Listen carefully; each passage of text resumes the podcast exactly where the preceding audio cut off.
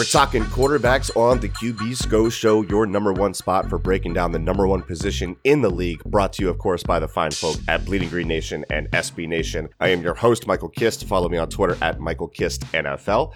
And here with me, as always, to break down quarterback play with the Eagles and around the world is QB1 in my heart. He is Mark Schofield. Find him on Twitter at Mark Schofield. Mark, as we can determine from recent news for guys like Clayton Thorson, life comes at you fast in the NFL. How you doing, brother? Life does indeed come at you fast, my friend, and it's great to be here. It's great to be back. Week one of the NFL season is finally here. We made it through a long and arduous offseason and felt like every day was just inching forward closer to our, our inevitable doom. So it is only probably right and proper that today's historical reference comes to us from Into the Breach Hugh Montefiore's fantastic work. Cannot recommend this enough about the Battle of the Somme, which was fought between July and November of 1916 on both sides of the upper reaches of the River Somme in France. Mm-hmm. And the result, as the gentle listeners may or may not know, is it's termed this way on Wikipedia minor Allied territorial gain, which is amazing given the fact that, again, it was from July to November. You had hundreds of thousands of men just throw themselves over the trenches and just get it mowed down. I mean, the uh-huh. numbers on casualties you had 465,000 English, 200,000 French, and for the German army, between anywhere from 434,000 to 500,000 people. It's just an incredible couple of months of, of fighting. And again, Sebag Montefiore's work is just it's seminal in, in, this field, but I do want to read mm-hmm. one passage, maybe two, probably just one, because it began with an explosion over the period of months leading up to what everybody assumed was going to be this big Allied offensive.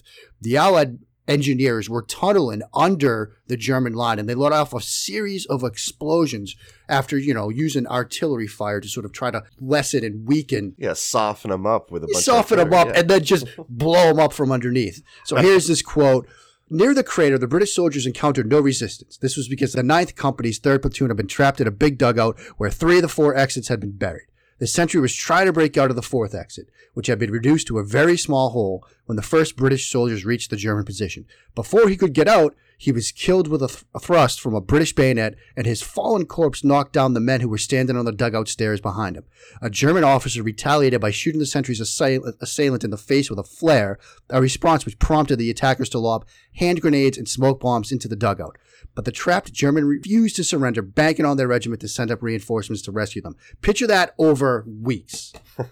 that's just horrific. Yeah. And that's basically what World War One really was, was just pure horrific. But if that interests you in some strange way, I cannot recommend this book enough. There's uh, from Legion, which is a, a, Canadian military history magazine. They they have a great article on that. Face to face was the Battle of Somme worth it?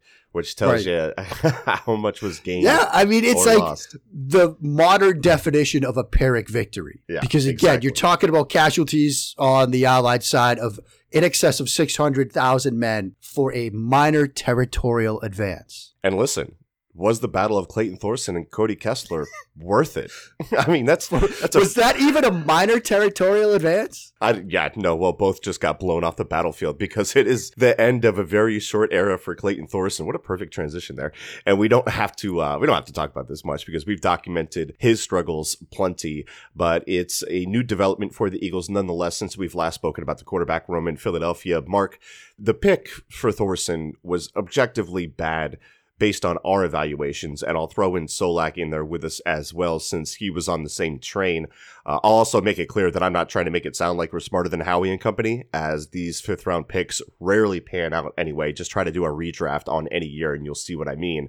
And I- I've always been team draft a quarterback every year or every other year. Uh, only, you know, of course, when it doesn't work out, then I'm against it. But uh, I, I, really think the criticism for the pick has been a bit much, and I'm probably guilty of that as well. But the Eagles are quick to cut bait and move on. And the same goes for Cody Kessler as well.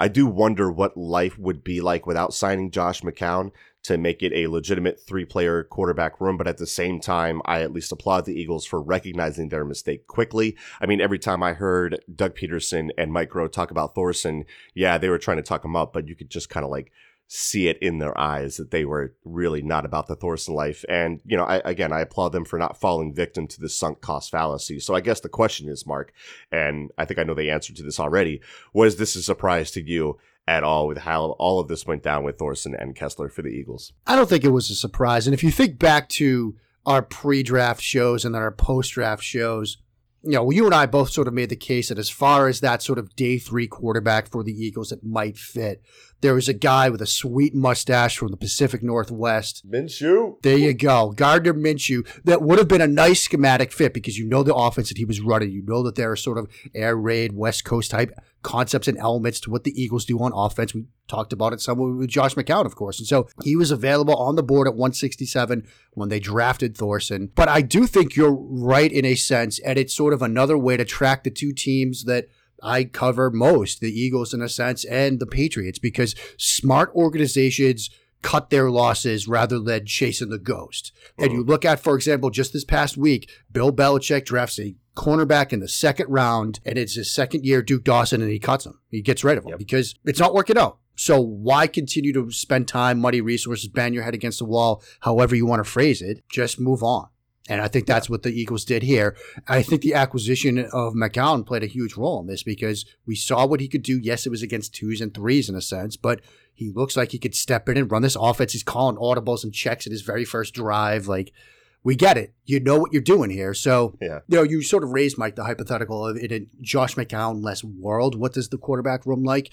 You might be looking at Brian Hoyer you know, because Mm. he was apparently a sought after commodity when the Patriots decided to roll with Jarrett Stidham behind Tom Brady.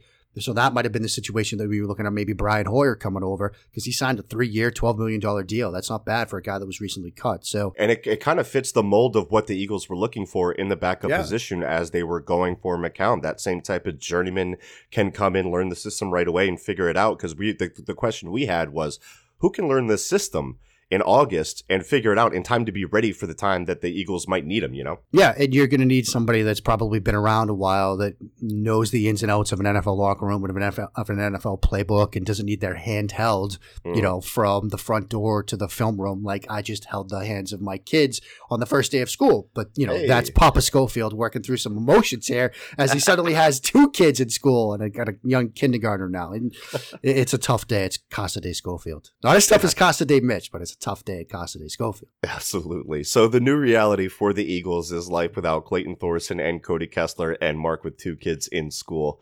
Life comes at you fast, Mark. It smacks you in the face. For for I'm the man. Eagles, I'm it's a- 42. You are a man.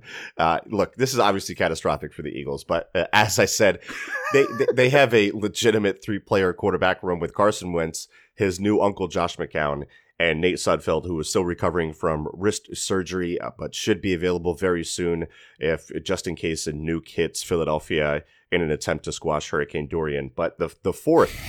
Enters the fray via waivers. That is Kyle Lauletta, the former Richmond Spider and Senior Bowl darling, the apple of our eye down in Mobile, Alabama a couple years ago. He'll land on the Eagles practice squad. The former fourth round pick of the New York Giants finds himself as the odd man out in New York as they decide to hold on to the disintegrating Eli Manning. Preseason Hall of Famer Daniel Jones, also first round pick, and YouTube trick shot sensation Alex Tanney. Mark, this is uh, from the Ringer article on Lauletta by Danny Heifetz. Excuse me if I didn't pronounce that correctly, but this is from before the draft. Heifetz says, quote, Lauletta has none of the physical traits that let previous FCS prospects stand out, like Westworld 3D printed quarterback build of Carson Wentz or the huge arm of Joe Flacco. In fact, nothing about Lauletta's measurements scream NFL quarterback, unquote. So let's go to another source. Perhaps you're more familiar with uh, Dane Brugler of The Athletic. Every year he puts out his draft guide, aptly named The Beast, because it's extremely comprehensive. Here's what he had to say about Lauletta back in 2018. Quote, he won't wow with his physical tools, but his tape shows an efficient passer who is quick to scan and understands timing and placement. Overall, Lauletta has only average size and arm strength, but he is accurate, tough, and intelligent with the mature makeup to handle quarterback responsibilities in the NFL. His on-field play is reminiscent of Trevor Siemian, unquote. Do these line up with your opinions of Lauletta then and even now? Yeah, I, I think they're pretty much in line with how I viewed him. I, I think Lauletta is kind of Cody Kessler plus in a sense. He's Mm. somebody that's going to have to win with his mind. You know, one of the big knocks on him coming out was the lack of arm strength. And, you know, that draft class was, again, a draft class where people were thinking Patriots might go all in on a quarterback. There were talk, there were rumors that they might trade up to get a Josh Rosen or even a Baker Mayfield. And so a lot of Patriots fans really sort of fell in love with Lauletta. But Mhm. at the same time, they recognized that there were some physical limitations to his game. But where he wins to sort of use that phrase is pre snap and post snap with his mind.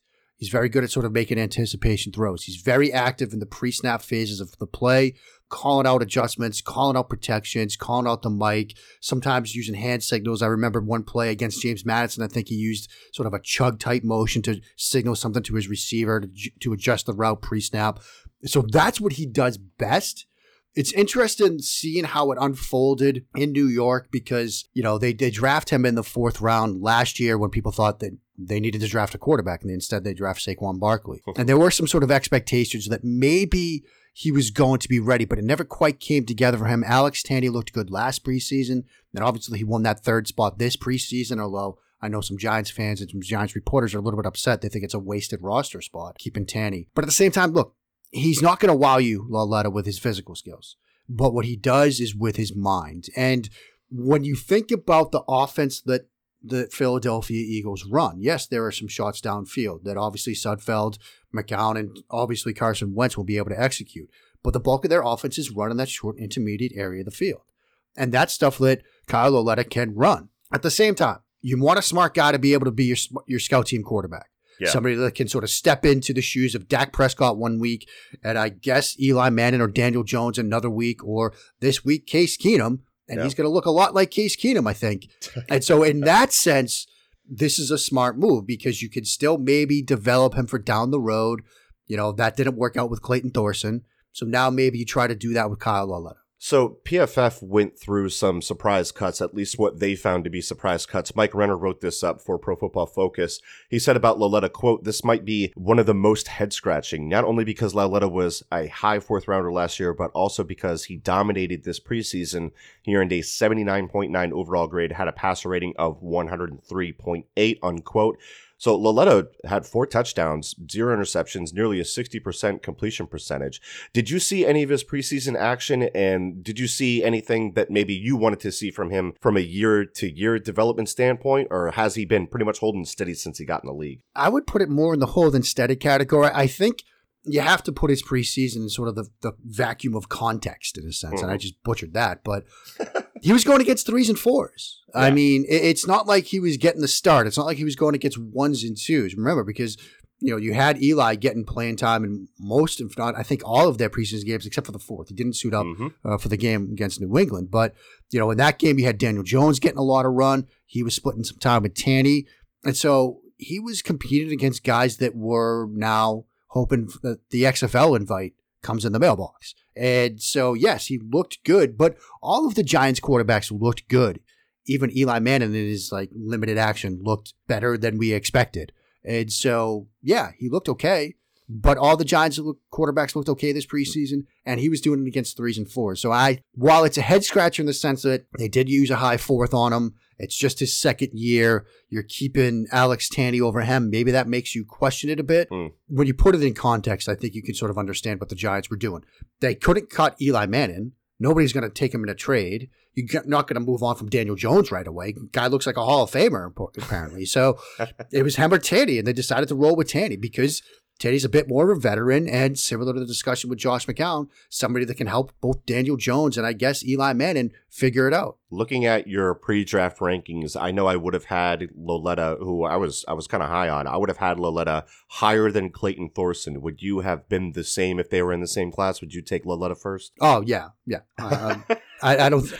No Again, the whole Clayton Thorson thing, it never made sense to some of us on the outside looking in. But this is one of those moments of that divide between us and those on the inside. Because we remember Jim Nagy, scouting director for the Senior Bowl, said, "Look, NFL teams were telling us he was a you know third rounder. Yeah. So there were people in the league that liked him. Those of us on the outside didn't. Those of us on the outside didn't like Daniel Jones, and they're fitting him for his gold jacket now. So what do we know? Exactly. What do we know? What does anyone know? Nothing. And Eat at Arby's.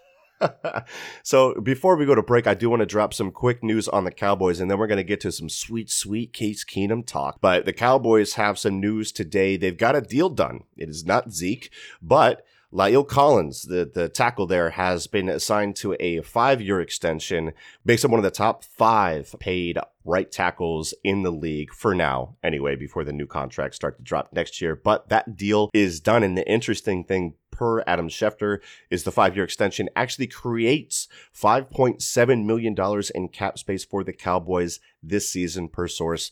And Adam Schefter wonders out loud where that cap space might go. And of course, we are still waiting on a uh, Zeke deal. And what I heard earlier today from 105 through the fan, which Jerry Jones was on there in the DFW era, was it's Tuesday.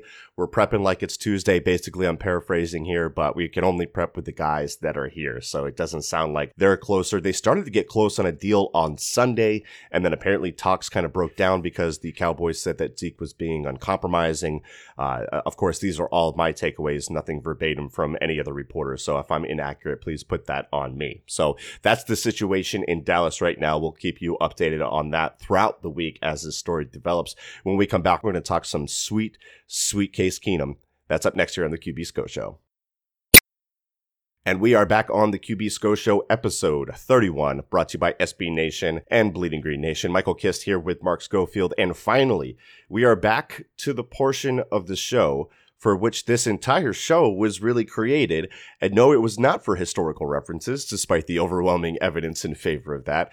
The reason we created the show initially was I wanted an outside of Philly opinion on from somebody I trusted to preview the upcoming enemy quarterbacks that would be playing the Philadelphia Eagles that week. So we resume with our regularly scheduled programming after a long break and lots of nonsense to present to you, gentle listener, the illustrious Case Keenum. And Mark, I think it's safe to say that we know what Case Keenum is at this point in his career. We have seven years of evidence with five different teams. Guy is a journeyman's journeyman. His best year, of course, coming in 2017 with the Vikings, which led to big time disappointment for them in the NFC Championship game, where he threw two costly interceptions in a 38 to 7 route. You may remember that game. He spent last year with the Broncos as they searched for answers there.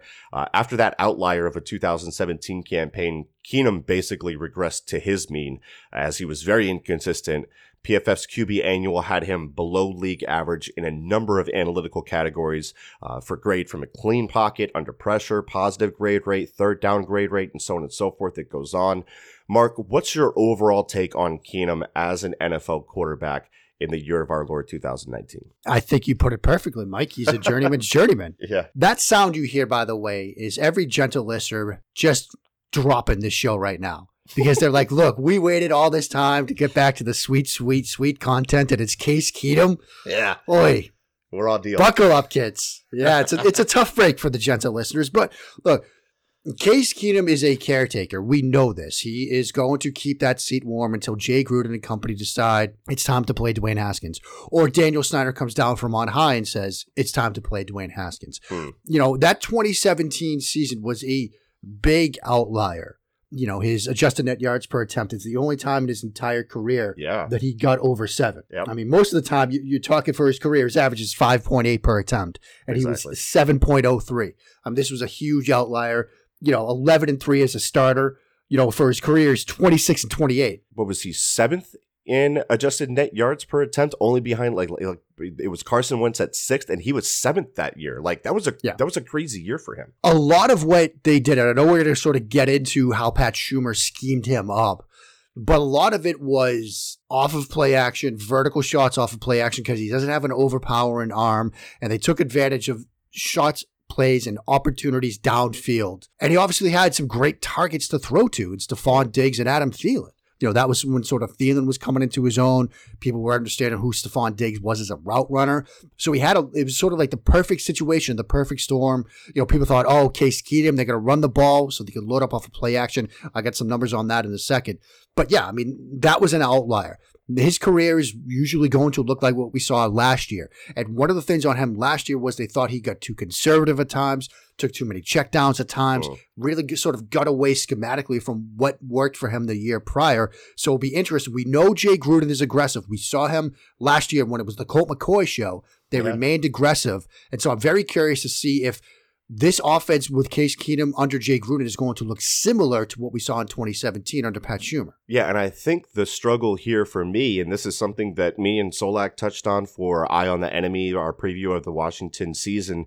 I just don't see this offense having the quarterback or the weapons to threaten defenses down the field. And as such, they're going to have to grind out drives and ultimately win low scoring games. Now, we said this was the case regardless of the quarterback this year, if, no matter who they choose to play. But with Keenum specifically, I agree with what you said before about him being more conservative last year. I mean, you're also looking at a guy that is only moderately accurate beyond 20 yards, has consistently ranked in the bottom half of the league for average average intended air yards. He'll pass up on some vertical shots, but that's not to say that he's totally incapable of hurting you on shot plays. And as always, there's a gray area there. But I also saw a player that was less capable of making plays outside of structure than he did in 2017.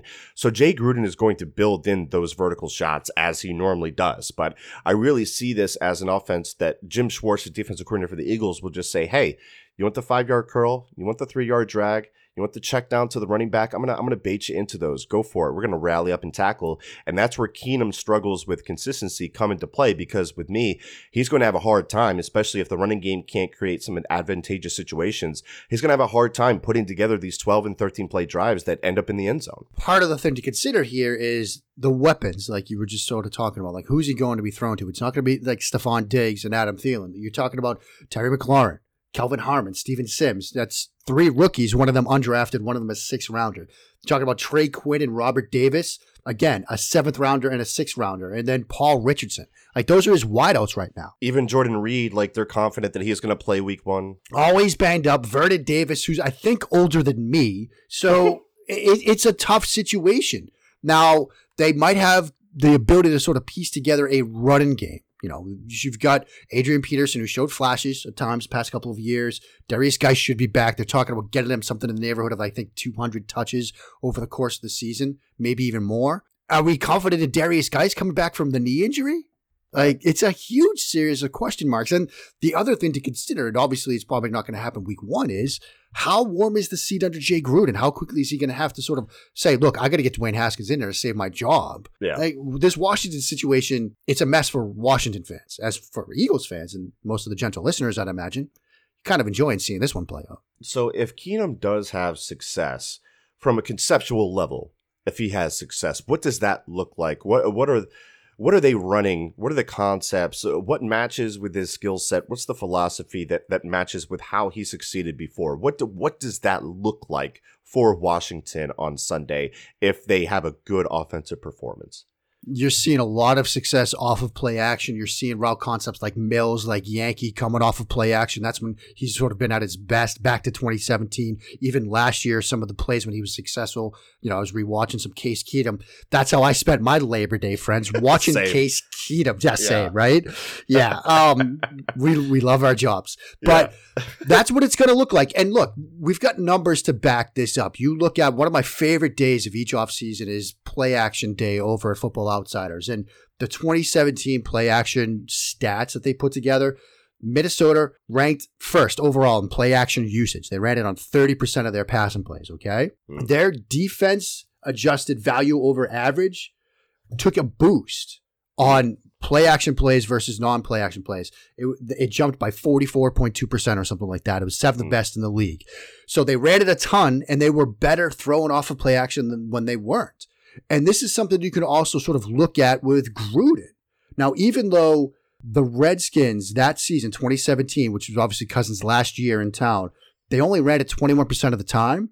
They had the fourth best boost in play action versus non play action plays. There was like a jump oh. of 48.7% of DVOA on when they went play action versus non play action. So even though they couldn't run the ball, because they struggled running the ball that year, play action passer was a cheat code for that Washington Kirk Cousins led offense. Yeah. So I think that's what you're going to see. And again, we saw it last year. You look at the 2018 numbers, and again, Denver, they used play action middle of the pack but you saw a huge boost. Yeah. Plus 28.4% on play action versus non play action plays, which is, I think, ninth best in the league. So if they're going to be successful with Case Keenum, they're going to have to do it off of play action because when you can get those opportunities to, like I said, on Yankee, on Mills, you scheme though that deep over, that post route against a defense that's sort of a couple of steps off where they're supposed to be, that's when he's going to be successful. Because, like you said, Mike, he struggles with placement. Getting them some bigger targets, some bigger windows to throw into, guys that are out of place that's going to be huge for them. That's how this offense could be successful in the passing game. In every accuracy metric that the PFF QB annual had him at, like everything was below average except, you know, hitting a wide open target in stride. So you right. make a good point there. And with play action, I mean, the Eagles, the health status for Nigel Bradham, who may be rusty when he comes back like he was when he came back last year, that's up in the air. Kamu Hill, his status. So the Eagles might be playing some linebackers that aren't going to be their entrenched starters throughout the year. And they could absolutely take advantage of that with play action. So I, I agree with you. That's where it's going to have to happen for Washington. And look, the run game doesn't need to be successful for play action to work. That's a fallacy. So they, they can they can kind of do that.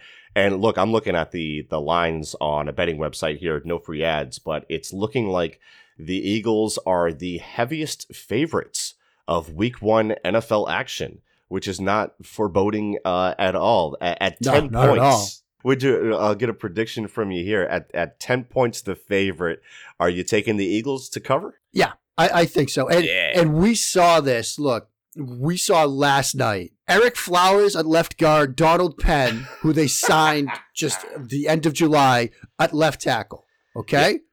so you've got that to go with. And while yes, there are moments when Keenum can sort of create in scramble drills. Look, his completion rate under pressure last year was awful. It yeah. wasn't great. Fletcher yeah. Cox, he's expected to go. So you have a lack of weapons. You have a quarterback that struggles against pressure, and you have Ereck Flowers at left guard and Donald Penn at uh-huh. left tackle. Uh-huh. This could be a situation where you're seeing some three and outs, some turnovers, a defensive score perhaps, a strip sack perhaps.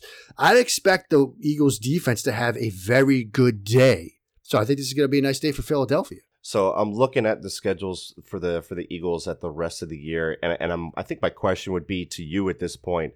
It's week 15. We're doing the QB Scho show. Are we talking about Case Keenum or are we talking about Dwayne Haskins? I think we're talking about Dwayne Haskins yeah. But there's a chance, just a small one, and we obviously don't root for injuries or anything like that. But look, right, right, we right. just outlined the struggles that are going to be around whoever is taking the snaps for this Washington offense. It could be the Colt McCoy show by then, because mm. this is going to be an offense that I think, again, predictions go wrong all the time. But it looks like on paper this offense is going to struggle. Maybe Haskins struggles as well. They decide either he's banged up or they're like, look, we don't want to like, you know, Shane Falco this kid. Let's sit him down for a bit. We'll let Colt McCoy go out there and take some lumps while we sort of get ready for, I guess, what would be the Chip Kelly era in Washington. I don't know. But yeah, we could be talking about some. I think we'll be. Let's put it this way: we'll be talking about a different quarterback other than Case Keenum come the Week 15 show. That's fair. Okay. I, I can get with that. Also, a, a, last update here on the Cowboys as we record through this. Ian Are we Rapoport, breaking news? Yeah, well, not not really. Uh, Zeke Elliott's flying back from from Cabo. He's flying back into the Dallas area in case his extension gets done. Sources say that's according to Ian Rapoport. Rapoport also said the deal is not done. Some obstacles remain, of course, uh, but he will be in town if it gets finalized. So, Mike, yeah. I think next year you're going to petition those that are uh, the powers that be at SB Nation to go on the Elliott, you know, training camp regimen. Just be like, can I spend my training camp summer in Cabo and then just fly back for week one? A summer with Zeke. I love it. A summer with Zeke. There you go. so I'll you got the budget for it, right? Yeah, let's make it yeah. happen, SB Nation. Yeah. You cowards. Send yeah, sponsored by you know Dos Equis and Corona. Yeah, we can make energy. this happen. So that's going to do it for the QB Scho Show, episode 31. Uh, we thank you for joining us. Of course, like I said before, if you didn't hear it, but like the whole reason this show was created was to break down the enemy quarterback that the Eagles will be facing throughout the season. So we're going to be doing that every single week to get you as prepped as possible for the upcoming games. So we're sorry if this week was Case Keenum. We're going to have some more exciting quarterbacks yeah. in the Ooh, future. So we thank you for joining us, and we'll catch you next time.